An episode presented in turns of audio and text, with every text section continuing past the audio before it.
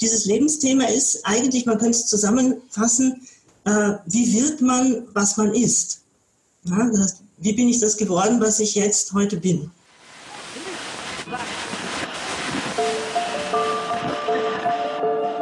Herzlich willkommen zu Hansa Rauschen, dem Literaturpodcast des Hansa Verlages.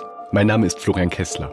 Hier sprechen alle zwei Wochen Lektorinnen und Lektoren mit Menschen aus der Welt der Bücher, mit Schreibenden und Lesenden, mit Leuten von anderen Verlagen und aus dem Haus. Es geht um alles, was in Bücher passt und außenrum passiert. Und das ist wirklich nicht wenig. Wer wahrhaft gute Übersetzungen aus dem Französischen liest, der kennt den Namen Elisabeth Edel.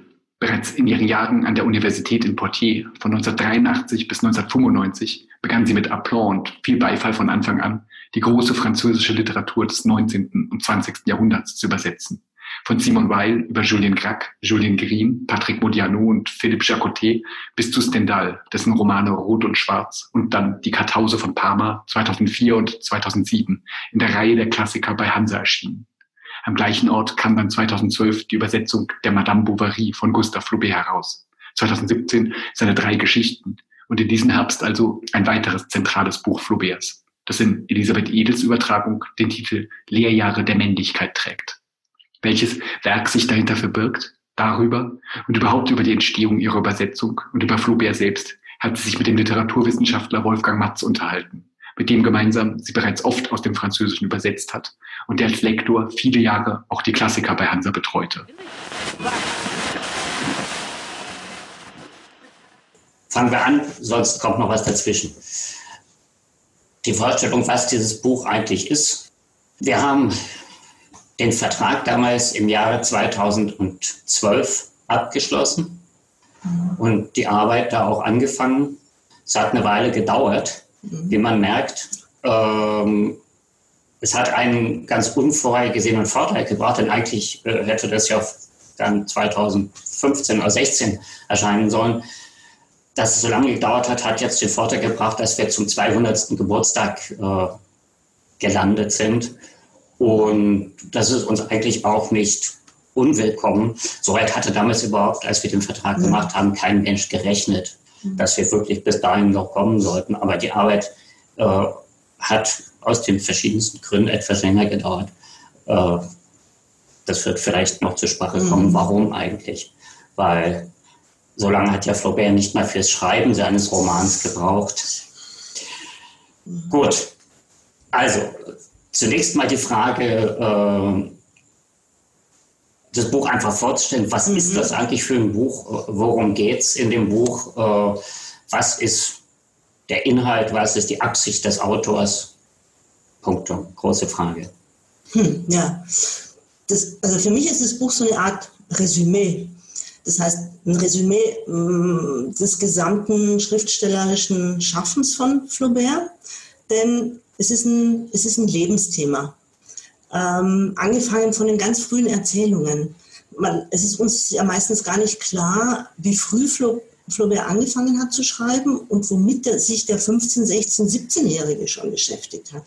Das heißt, wenn man sich die ganz frühen Erzählungen, die erst posthum veröffentlicht worden sind, wenn man sich die frühen Erzählungen so vom Ende der 30er, Anfang der 40er Jahre anschaut, dann beschäftigt er sich auch schon mit diesem Thema. Das kleine Büchlein, was dann nächstes Jahr noch kommen wird, die Memoire d'un Fou, ja, die Memoiren eines Verrückten, die hat er 38 geschrieben. Das heißt, es war der 16-, 17-Jährige, der seine Memoiren geschrieben hat. Und dieses Lebensthema, also von diesen ganz frühen Erzählungen, von diesem jungen Bürschchen angefangen bis zum ja, dann gestandenen älteren Herrn, dieses Lebensthema ist eigentlich, man könnte es zusammenfassen, äh, wie wird man, was man ist. Ja, das, wie bin ich das geworden, was ich jetzt heute bin? Und deswegen ist ja auch diese Hauptfigur, der Frederik, in den Lehrjahren genau derselbe Jahrgang wie Flaubert. Und er hat ja auch in, in Briefen geschrieben, er will den Roman seiner Generation schreiben. Das heißt, dieser Frederik, wenn der Roman beginnt, und der ist ja auch ganz genau datiert, 15. September 1840, und es wird gesagt, dieser Frederik, der da auf diesem Schiff äh, auf der Seine nach Hause fährt, ist 18 Jahre alt. Das heißt, er ist ganz genauso alt wie Flaubert. Und Äh, rund um diesen Frederik gruppiert, gruppiert sich dann ja ähm, so eine Schar anderer junger Männer. Das heißt, es ist nicht nur die Entwicklungsgeschichte einer Person, nämlich dieses Frederik, sondern einer Gruppe von jungen Männern und die viel gemeinsam haben, sich aber auch stark wiederum in ihrem Charakter, in ihrem Temperament voneinander unterscheiden. Das heißt schon Roman einer Figur, dieses Frederik, aber auch Roman einer ganzen Generation. Und da spielt dann eben noch eine, eine ganz, ganz wichtige Rolle der historische Hintergrund. Denn wenn ich sage 1840, dann sind wir noch äh, mitten im, äh, im Königtum, also Louis Philippe, der Bürgerkönig. Ähm, aber wir entwickeln uns in den 40er Jahren rasch hin auf die 48er Revolution. Und der ganze Roman, man kann ihn also historisch von den Eckdaten her, aber da reden wir vielleicht später auch nochmal drüber, ganz genau lokalisieren mit diesen Daten. Es tauchen immer wieder Daten auch auf, an denen wir uns orientieren können. Und die Revolution spielt eben, die 48er Revolution spielt ja dann auch eine ganz wichtige Rolle. Ähm, der Roman geht also, beginnt 1840 und endet mit dem Staatsstreich im Dezember 1851. Und dann gibt es noch zweimal in den, in den zwei letzten Kapiteln so einen Nachklapp, nämlich einmal im Zeitraffer die Zeit von 1851 bis 1867 und dann nochmal in so einer Art Epilog die letzten zwei Jahre, 68, 69, also der Winter 1868, 1869, nämlich genau die Zeit, in der Flaubert das Buch zu Ende schreibt und in der der Roman dann erscheint. Das heißt, er schreibt von 1840 bis in seine Gegenwart hinein. Das heißt, das ist komplett, der Roman umfasst komplett die Lebenszeit vom Autor selbst. Ja, denn es gibt ja auch immer von 1840, wo der Roman einsetzt, gibt es ja auch wieder noch Rückblicke in die Kindheit dieser Hauptfigur, also in die, in die Kindheit von Frederik. Ähm, aber es umfasst genau die Lebenszeit von Flaubert bis zu dem Augenblick, äh, wo er schreibt. Das heißt, der, der Romanautor und die Hauptfigur sind exakt genauso alt. Ja. Und äh, vielleicht auch nochmal eine wichtige Sache. Es gibt auch einen, einen sehr, sehr schönen und wichtigen Brief äh, an Armand Barbès. Ich weiß nicht, ob euch allen klar ist, äh, wer das ist. Armand Barbès ist eine wichtige äh, politische, historische Figur, der im Roman auch vorkommt. Das ist ein Revolutionär, einer, der äh, schon in den 30er Jahren ähm, für die Republik gekämpft hat, der viele, viele, viele, viele Jahre seines Lebens im Gefängnis verbracht hat 1848 während der Revolution auch eine wichtige Rolle spielt, dann wieder im Gefängnis landet und irgendwann im Exil ist. Das heißt, 1867, 68, als Flaubert mit ihm korrespondiert, sitzt er in Den Haag im Exil. Und Flaubert schreibt ihm, weil er ein paar Einzelheiten noch über die Revolution und über bestimmte Ereignisse von ihm wissen will. Und, äh, und da erklärt er ihm auch, der Vordergrund meines Romans ist erfunden. Das heißt, die Figuren die in diesem Roman eine Rolle spielen, die sind alle erfunden, aber der Hintergrund ist real. Und deswegen will er auch von ihm bestimmte Einzelheiten nochmal wissen und abklären. Sachen, die er zwar gelesen hat, die er aus seinen Recherchen kennt, wo er aber sozusagen von einer der Hauptakteure der Revolution nochmal bestimmte Sachen ähm, erfahren will und abklären will. Also es steckt, es steckt äh, bereits in der Arbeit von Flaubert ja ein eine unglaubliche Menge an Recherche da drin. Er kriegte es nicht fertig, äh, über einen Restaurantbesuch im Jahre 1840 so und so viel zu schreiben, ohne sich vorher im Abstand von 20 Jahren eine Speisekarte von diesem Restaurant zu besorgen. Das sind so lustige Episoden, ne? denn ähm, Flaubert, also er recherchiert unendlich, also der liest Berge, Berge, Berge von Büchern, von historischen Werken um sich nochmal Dinge, die er zwar vor 20 Jahren zum Großteil miterlebt hat, nochmal wirklich in Erinnerung zu rufen und um sie auch zu verifizieren. Er sitzt wochenlang in Paris in der Bibliothèque Nationale und liest die alten Zeitungen. Das muss man sich auch nochmal klar machen. Das heißt, das Material ist ja da. Das heißt, er sitzt ähm, in dieser ganzen Zeit, also von 62 äh, bis Anfang 69 noch, oft wochenlang, wochenlang da in Paris in der Bibliothèque Nationale und liest alte Zeitungen. Ne? Dazu muss man vielleicht sagen, dass da auch eine kleine Erklärung für die lange Arbeitszeit jetzt unsere Ausgabe bei Hansa ist.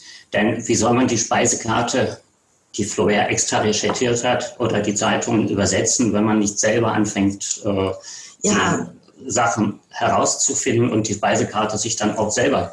Das, das Tolle ist, dass man diese alten Zeitungen heute relativ leicht übers Internet in der Bibliothek National abrufen kann und einfach auf dem Bildschirm lesen. Also das ist grandios. Wenn dann von irgendeinem Roman die Rede ist, der äh, zu dem und dem Zeitpunkt verboten wurde, weil da, also ein Fortsetzungsroman in irgendeiner Zeitung, und da war irgendeine schlüpfrige äh, Szene drin, daraufhin ist diese Zeitung verboten worden, dann kann man das nachlesen. Ne? Denn ich habe die Zeitung, ich habe das Datum, äh, das heißt, ich kann mir diese Nummer rauszupfen und genau diese Episode nachlesen, um zu begreifen, was waren da schlüpfrig drin, warum ist die verboten worden. Ne? Während im Roman ist das nur eine kleine Anspielung, ach, den und den Roman haben sie auch gerade oder die und die Zeitung haben sie auch gerade verboten. Ne? Also da hat die Zensur mal wieder gearbeitet und so weiter. Aber das kann ich ganz leicht nachlesen heute.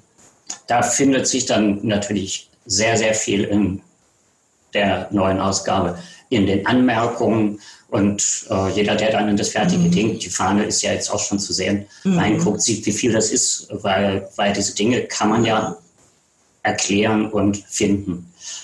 Jetzt mal äh, eben zur neuen Ausgabe, zur neuen Übersetzung. Äh, es hat zehn Übersetzungen bisher gegeben. Hier sind sie alle. Jetzt gibt es bei diesen Dingen. Zehn ist ja gar nicht so viel. Ne? Wenn wir zurückdenken, die Bovary, von der Bovary gab es 30 alte Übersetzungen, also circa 30. Von der Education 10. Hier zum Beispiel, man kann es nicht lesen, das Buch heißt, der Titel des Romans ist einfach Der Roman eines jungen Mannes. So hieß die allererste Ausgabe, die auf Deutsch erschienen ist. Mhm. Äh, und da kommen wir nämlich jetzt gleich zu der äh, berühmten Frage mit dem Titel. Wie heißt dieses Buch?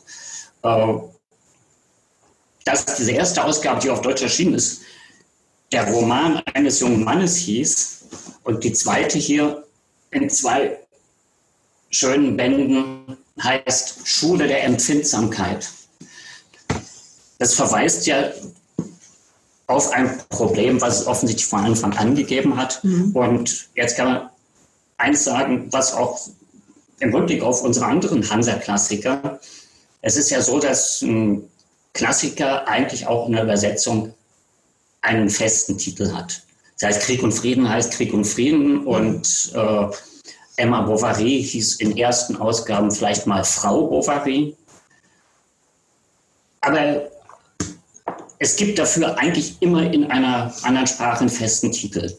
Sowas wie mit der Education Sentimentale gibt es eigentlich meines Wissens überhaupt nicht. Es hat zehn Übersetzungen gegeben und diese zehn Übersetzungen haben sieben verschiedene Titel. Also mhm. ein oder andere verdoppelt sich. Sowas gibt es einfach nicht. Sie erinnern sich alle an den berühmten Fall mit äh, Schuld und Sühne, mhm. wo nach 100 Jahren, mhm. fast 100 Jahren, zum ersten Mal plötzlich eine Übersetzung kam, die Verbrechen und Strafe hieß. Deshalb die Frage, wie kommt es eigentlich, äh, dass für dieses Buch sich nie in, im Verlauf von 100 Jahren ein fester Titel durchgesetzt hat? Eine völlig einzigartige Situation. Naja, das liegt am französischen Titel selber, der nicht eindeutig ist. Das heißt, Jean Flauberts Zeitgenossen, also die ersten Kritiker auch äh, des Buches, haben gesagt, was soll dieser Titel? Man versteht das überhaupt nicht, was er damit meint. Das heißt, der französische Titel als solcher ist für die damalige Zeit auch sehr nebulös gewesen. Das ist die eine Sache. Und die zweite ist, dass diese Kombination aus Substantiv und Adjektiv, ähm, selbst wenn man sich den Reim drauf macht und sagt, ich verstehe ihn so und so, ist es schwierig, dafür ein deutsches Äquivalent zu finden. Man hat die zwei Elemente, nämlich die Education, und das findet man ja auch in den verschiedenen Titeln wieder. Das kann sein Schule, das kann sein Lehrjahre, könnte sein, was eigentlich die schlechteste Variante ist, Erziehung. Ähm, denkt dran, was Education im Französischen so alles heißen kann. Die Education nationale ist äh, ist das Unterrichtswesen, das staatliche, ja? und nicht die staatliche Erziehung. Ähm, und dann dieses Adjektiv sentimental, was damals eigentlich ein, ein, Neologismus noch ist, was ein relativ neues Wort ist, erstaunlich, ne? aber es ist so, ist ein relativ neues Wort im Französischen. Es gibt zwar das äh, Substantiv Sentiment und das Substantiv Sentimentalität damals im Deutschen, aber das Adjektiv sentimental ist ganz ungewöhnlich noch. Es ist ein Neologismus, der eingeführt worden ist vom französischen Übersetzer der Sentimental Journey, der nämlich einfach die Sentimental Journey übersetzt hat als Voyage Sentimental. Und deswegen war das auch noch so ein Adjektiv, das man schwer handhaben konnte, mit dem man nicht viel anfangen konnte. Und bei uns, und jetzt, was das Verständnis einfach von Education sentimental betrifft, ja, was ist dieses sentimental? Heißt dass da jemand seine Lehrjahre durch Gefühle macht oder durch sein Gefühlsleben, in seinem Gefühlsleben? Lernt er was durch Gefühle oder durch ähm, Empfinden? Oder macht er Fortschritte, macht er eine Entwicklung durch in seinem Gefühlsleben. Aber eigentlich ist es ja das, was wir, also diese Education im Deutschen hätte man ja eher eigentlich immer dafür sowas gesagt wie hm, Charakterbildung. Charakterbildung. Es ist eigentlich die Charakterbildung, also die Entwicklung eines jungen Menschen und die Entwicklung seines Charakters, die Bildung seines Charakters. Die Education ist also eher im Sinne von Bildung zu verstehen die meist oder der Titel, den man am häufigsten sieht, ist immer diese Erziehung der Gefühle. Ja, aber auch erst in den letzten, in den letzten Übersetzungen. Ja. Da hat sich so eine für mich ähm, jedenfalls falsch verstandene Wörtlichkeit oder falsch verstandene Nähe zum französischen Titel herausgebildet. Und eigentlich ist es für mich der schlechteste Titel von allen. Also Lehrjahre des Herzens, Schule der Empfindsamkeit, finde ich, trifft es noch besser als Erziehung der Gefühle. Weil es geht gar nicht primär um Gefühle, sondern es geht nee. um alles, was einen Charakter ausmacht. Ja, und dann, wir haben natürlich im Laufe der Jahre mhm. immer wieder darüber geredet äh, und gesagt, alle diese Titel sind irgendwie nicht gut und nicht richtig, ist nie zufrieden mhm. und haben gesagt, man muss doch irgendwas finden, was für diese Sache passt. Ich erinnere mich sogar noch an eine Buchvorstellung vor, was weiß ich, fast 20 Jahren von der mhm. letzten Übersetzung, die es gegeben mhm. hat. Und da hat dann der Moderator im Literaturhaus hier, hat dann der Moderator gesagt, äh, ja, vielleicht könnte man doch einfach den französischen Titel lassen, wenn man keine Lösung findet. Und ich weiß noch, ich habe mich damals im Publikum geärgert und habe dann noch dazwischen rufen. Ja, wenn man das ganze Buch übersetzt, muss man ja wohl auch den Titel übersetzen und nicht einfach was Französisches lassen. Naja gut, es ist ein, man drückt sich davor, man sagt, ach, man, es ist ja auch so, dass Education Sentimentale ist einer auch einer dieser fremdsprachigen Titel, die auch im Deutschen ganz oft gebraucht werden. Ja, aber gerade das heißt, heißt den Deutschen das nicht Buch, gibt. Das Buch hat keinen festen Titel ja. im Deutschen. Das heißt, ähm, man sagt die Education, so wie man ja auch manchmal sagt die Recherche bei Proust. Man sagt ja auch nicht die Suche als Kurztitel weil es irgendwie un unbefriedigend ist. Und ähm, ja, und man stiehlt sie irgendwie raus, wenn man sagt, ich übersetze den Titel nicht, ich lasse den Französischen, weil der ist ja eh eingebürgert in gewisser Weise. Die meisten Leute kennen und verstehen ihn, mehr oder weniger. Und darum drücke ich mich davor. Also kurz gesagt, es ist die Lebensgeschichte eines jungen Mannes. Das steht ja auch im originalen Untertitel. Das ist der Untertitel. Histoire d'un jeune homme. Und äh, es ist die Geschichte vom Erwachsenwerden. Wie wird man von einem romantischen Jüngling zu einem mhm. erwachsenen Mann? Oder auch nicht. Oder auch nicht. Und so kam dann am Ende diese Idee. Äh, ja, sozusagen das Element Mann. Einfach nach oben. In den Haupttitel zu nehmen. Im Grunde würde ich darauf bestehen, dass diese Titelform jetzt eine wörtliche Übersetzung ist mit dem eigentlichen, mit, dem, mit der kleinen Differenz, dass die Bestimmung, dass es um einen Mann geht, vom Untertitel in den Haupttitel. In den Haupttitel, genau. Es gab ja auch Leute, die gesagt haben, oh, das Wort Männlichkeit ist inzwischen toxisch. Die äh, Flaubert-Leute, also sei es an der Uni oder sonst wo, die, sich damit die haben nach einer Schrecksekunde, sehr positiv dann. die haben erst einen großen Schreck Ja, bekommen. Die müssen einmal schlucken. Die müssen schlucken und dann sagen sie, äh, ja, äh, wieso hat das eigentlich noch nicht vorher jemand gemacht? Jetzt mal noch ein paar Worte äh, weiter zur Übersetzung. Ähm, wie gesagt, es hat eine Weile gedauert. Was, Ja, aber das war gut, diese Zeit, weil, also dass so viel Zeit verstrichen ist, war jetzt am Ende wirklich, denke ich, sehr gut für das Buch, weil ich habe ja gleich nach der Bovary damit angefangen. Und die ersten Kapitel relativ schnell nach der Bovary gemacht, dann kam diese Unterbrechung aus, aus verschiedenen Gründen. Äh, dann haben wir die drei Geschichten vorgezogen, die ja sprachlich auch nochmal so was ganz Besonderes sind, weil sie so, so, so konzentriert sind und so poetisch sind. Aber in all diesen, in all diesen Jahren, auch mit, äh, also seit zwei, 2012 dann, war die Education aber immer da. Das heißt, wir haben über einzelne Sachen immer wieder geredet. es gab ja auch schon Übersetzung. Es, ist, es waren einige Kapitel ja auch, auch, auch schon da. Und das heißt, dieser ganze irgendwie reife Prozess hat, denke ich, der Sache gut getan, weil ich mir auch klarer werden konnte nochmal, wo die Schwierigkeiten sind. Aber die erklär jetzt mal. Die Schwierigkeiten, naja, im, im, im Vergleich zur Bovary, was ja ein sehr irgendwie konsistenter Roman mit einer Geschichte ist, äh, durch die man eigentlich durchgezogen wird beim Lesen relativ schnell. Ich denke, die, die, die Education, die Lehrjahre stellen einem viel mehr Hindernisse auch in den Weg. Sprachliche Hindernisse, weil die Sprache viel irgendwie rauer, auch widerborstiger ist, in vielen Teilen. Andere Teile wiederum sind sehr, sehr mm, poetisch beschreibend. Also gerade die, die, die Poesie von vieler Kapitel ist ähm, dann immer wieder überraschend. Und das Buch stellt einem Schwierigkeiten mh, in den Weg beim Lesen, was einfach, oder sagen wir so, immer wieder Stolpersteine, Hindernisse, aufgrund dieses sehr dichten historischen Hintergrunds. Ja? Weil einfach derart viel an, an Fakten und Ereignissen drinnen ist ähm, und an Aufzählungen. Aufzählung ist vielleicht nicht das richtige Wort, aber mh, also einfach derart viel an, an, an, an dichten historischen Ereignissen, dass man immer wieder, denke ich, schon ein bisschen auch aus der Lektüre mh, rausgeworfen wird. Das haben ja auch schon die Zeitgenossen gesagt. Mir fällt jetzt gerade ein, also es ist ja so, der Roman hat drei Teile.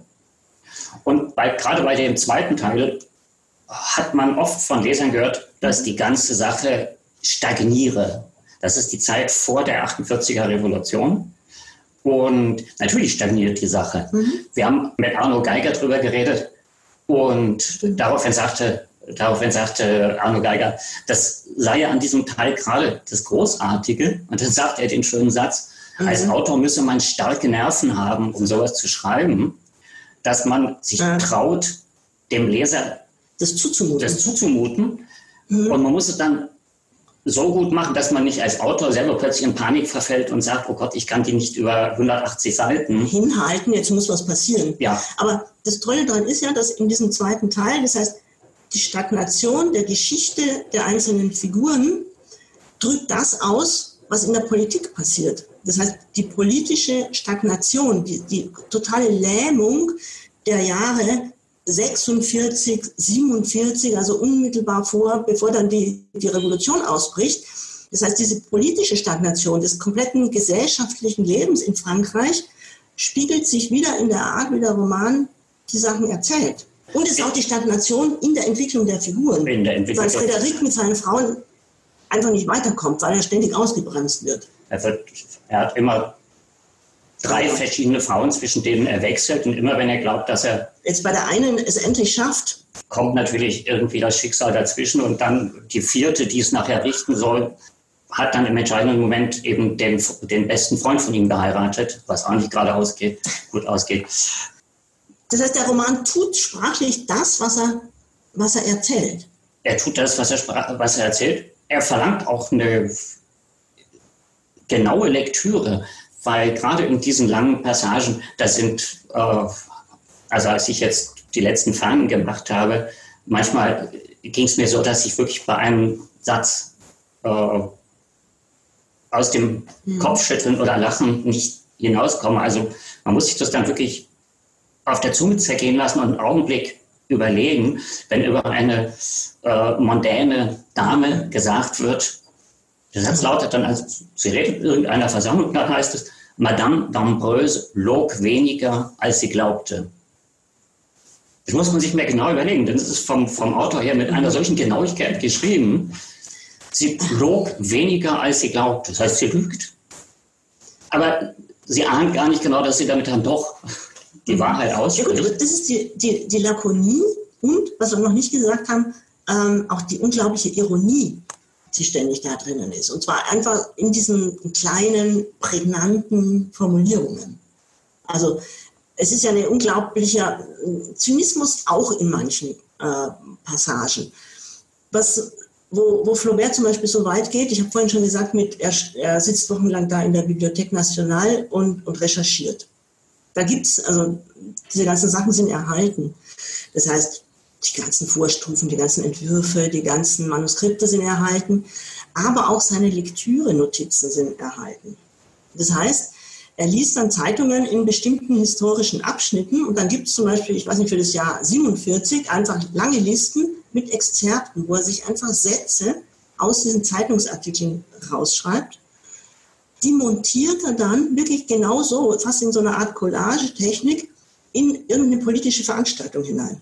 Eine politische Veranstaltung, in eine politische Diskussion kurz vor Ausbruch der Revolution oder irgendwelche Revolutionäre äh, sich zanken. Und dann legt er diese Sätze, die er da sich aus den Zeitungen abgeschrieben hat, einfach den einzelnen Leuten genau so wortwörtlich in den Mund. Und das hat, das hat eine unglaubliche Komik und man denkt sich, wo hat er, also wie hat er so absurde, so abstruse Sachen, haben auch Leute damals schon gesagt, Zeitgenossen, er geht zu weit in der Abstrusität der Beschreibung, wo er dann antwortet, ich habe nichts erfunden. Ich kann Ihnen beweisen, das hat der und der und der und der dort wortwörtlich gesagt. Also dabei sind wir noch bei einem vielleicht Schlusspunkt. Äh, der Roman, der heute als einer der ganz großen Romane der Weltliteratur gilt, ist ja von der Literaturkritik beim Erscheinen äh, total verrissen worden. Das das sind immer diese Fälle, die, äh, die heute verrissenen Autoren sich als Trost hinlegen und sagen, aha, wenn alle meine Bücher so schlecht finden, dann werde ich später mal Weltliteratur. Ganz so einfach ist es auch nicht. Aber äh, in dem Fall stimmt es tatsächlich. Und das bringt uns auch etwas, was bei diesen Klassikern ich immer so wichtig finde. Äh, man kann es zum man muss heute wirklich überlegen, warum das so gewesen ist. Man hat mhm. sich derart daran gewöhnt, dass bestimmte Sachen, die damals total ungewöhnlich waren in so einem Roman, inzwischen allgemeingut geworden ja. sind. Man, aber man muss sich eben in die Situation heranversetzen und sagen, was ist denn damals so ungewöhnlich, dass die Leute diesen Roman schlechterdings nicht verstehen wollten?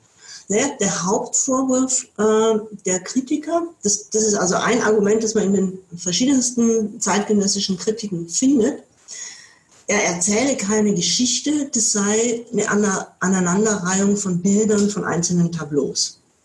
Das war einer der Hauptvorwürfe. Das heißt, den Leuten fehlt sozusagen die, die flüssige Geschichte, der man folgen kann, die ja in der Bovary da war. Und das heißt, diese, diese Montagetechnik auch mit, mit den einzelnen Szenen, mit den einzelnen Bildern, das hat die Leute verstört. Und dann natürlich auch, mh, hm, dass zu wenig Sympathieträger da sind. Ja. ja. Dass man auch sagt, dieser Frederik, dieser Volltrottel. Also das haben zeitgenössische Kritiker ja auch wirklich so geschrieben. Ähm, wie, wie, wie ja, aber sogar Maxime Ducamp, also der ganz enge Freund von Flaubert, der, diesen, der das Manuskript gelesen hatte, ähm, hat ihm dann danach einen Brief mit ellenlangen äh, Einwänden und äh, Korrekturen und Streichungsvorschlägen geschickt und hat gesagt, nenn deinen Roman doch die Mittelmäßigen. Denn genau das ist es. Ja? Charmanter ähm, Vorschlag. charmanter Vorschlag, klar. Aber sonst hauen dir die Leute, die Kritik wird dir dieses Buch um den Kopf hauen, was dann auch passiert worden ist. Flaubert schreibt immer wieder in Briefen, dann, wenn er sich bei Georges Sand irgendwie ein bisschen ausheult, da sagt er, schreibt er ihr und sagt, ach, auf ihrem Freund wird schon wieder herumgetrampelt und dann zählt er ellenlang irgendwelche Kritiken auf, ähm, ja, in denen er beschimpft wird, also tatsächlich beschimpft wird. Man kann sich heute gar nicht vorstellen, ähm, wie harsch und wie grob und wie böse äh, Die Kritiker damals. Ja. Also es wäre heute völlig unmöglich. Also dass der Literaturkritiker den Geisteszustand des Autors in Zweifel zieht und sagt, äh, er also muss einfach verrückt sein, wenn der sowas schreibt. Es kann gar nicht anders sein. Warum interessiert er sich für, für, für sowas? Für derart für derart Figuren. Das ist halt diese, diese im 19. Jahrhundert noch stark vorhandene Grundidee. Ähm, da muss ein Held, ein Held muss ein Held sein, mit dem man sich identifizieren kann. Muss eine starke, heute ähm, gibt es ja auch viele wieder, aber. Die Entwicklung muss, darüber haben wir jetzt auch nicht gesprochen, Entwicklungsroman, die Entwicklung muss eine positive sein. Also hin zu einem irgendwie wertvollen, geläuterten Menschen. Und wer den ironischen Schluss dieses Buches, den wir jetzt ja nicht weiter erzählen werden, wer den ironischen Schluss dieses mhm. Buches äh, liest, der sieht natürlich, dass das äh, äh, davon keine Rede sein kann. Der, und das ist übrigens auch die letzte, die ironische Pointe des Titels, Lehrjahre der Männlichkeit. Mhm. In, auch in den Lexika, zum Beispiel Kinders Literaturlexikon, steht immer drin, dass die deutschen Titel des Romans bisher als Erziehung des Herzens oder sowas verfehlen, dass Flaubert diesen Titel ja ironisch meint, mhm. Education sentimentale. Mhm. Und die Ironie ist jetzt ja tatsächlich drin. Auf den ersten Blick Erziehung, na, Lehrjahre der Männlichkeit, wenn man Lust hat, kann man das als eine positive Sache ansehen und sagen, naja gut, der wird endlich ein Mann. Aber wenn man das Ende des Romans dazu nimmt, dann sagt man, na servus, äh, was ihr euch unter Männlichkeit vorstellt, scheint ja wirklich eine reichlich mickrige Angelegenheit zu sein. Und genau so ist ja. es ja auch gemeint. Denn am Ende sitzen diese zwei Freunde, die von Anfang an da sind, also Frédéric und sein Freund, sein Schulfreund Delorier, die sitzen ja dann da als alte Männer. Und für mich kommen, also so wie die da, da sitzen und Bilanz ziehen und über ihr Leben schwadronieren, sie sitzen eigentlich da wie Bouvard und Pécuchet. Also wenn jemand diese Figuren aus diesem anderen Roman, aus dem unvollendeten letzten Roman von Flaubert vorhat, dann diese, diese krausen, verrückten, verschrobenen alten Männer, genauso sitzen Frédéric und Delorier am Ende da. Da sitzen diese beiden, so furchtbar alt sind sie übrigens gar nicht, aber äh, wir sind ja... Äh, sie sind in den 50ern. Gerade meine, ja. Also damals wären sie irgendwie ältere, gestandene Männer, die sie im Leben zu etwas gebracht haben. Stattdessen sitzen die beiden da und erklären sich mit so ein paar fadenscheinigen Argumenten, warum sie es zu nichts gebracht haben. Und, sagen, und was, was schuld war, was der Grund war. Was der Grund war und kommen am Ende eben zu dem Schluss, na jetzt haben wir es ja, wir sind ja doch bei der Schlussszene, sie kommen am Ende zum Schluss, äh, dass das Schönste, was ihnen im Leben passiert, war ein gemeinsamer, aber gescheiterter Besuch im Puff ihres Heimatstädtchens gewesen ist, vor 40 Jahren. Eine Lebensbilanz, die nicht mhm. gerade mhm. erhebend ist. Mhm. So, wir könnten jetzt noch zwei Stunden weiterreden, machen wir aber nicht. Haben wir alles gesagt? Zum Schluss fällt mir bloß noch eine Sache ein. In den Briefbänden von Walter Benjamin, der ist in den 20er Jahren in Paris, wo er ja auch als Literaturkritiker und so weiter arbeitet und hat alle möglichen Neuerscheinungen der französischen Literatur gelesen und nicht die schlechtesten. Proust war ja gerade erschienen. Und dann sagt er, schreibt er an einen Freund, ich habe mir einfach zwischendurch, um mal eine Pause zu machen, die Education Sentimentale vorgenommen. Ich habe sie in einem Zug durchgelesen und jetzt bin ich für die nächste Zeit, für die Gegenwartsliteratur ruiniert. Ich kann das nicht mehr lesen. Mhm. Äh, ja, also lest mal das Buch. Das war es für heute mit dem Podcast Hansa Rauschen. Das waren viele Worte für viele interessante Dinge. Bis zur nächsten Folge und danke fürs Zuhören.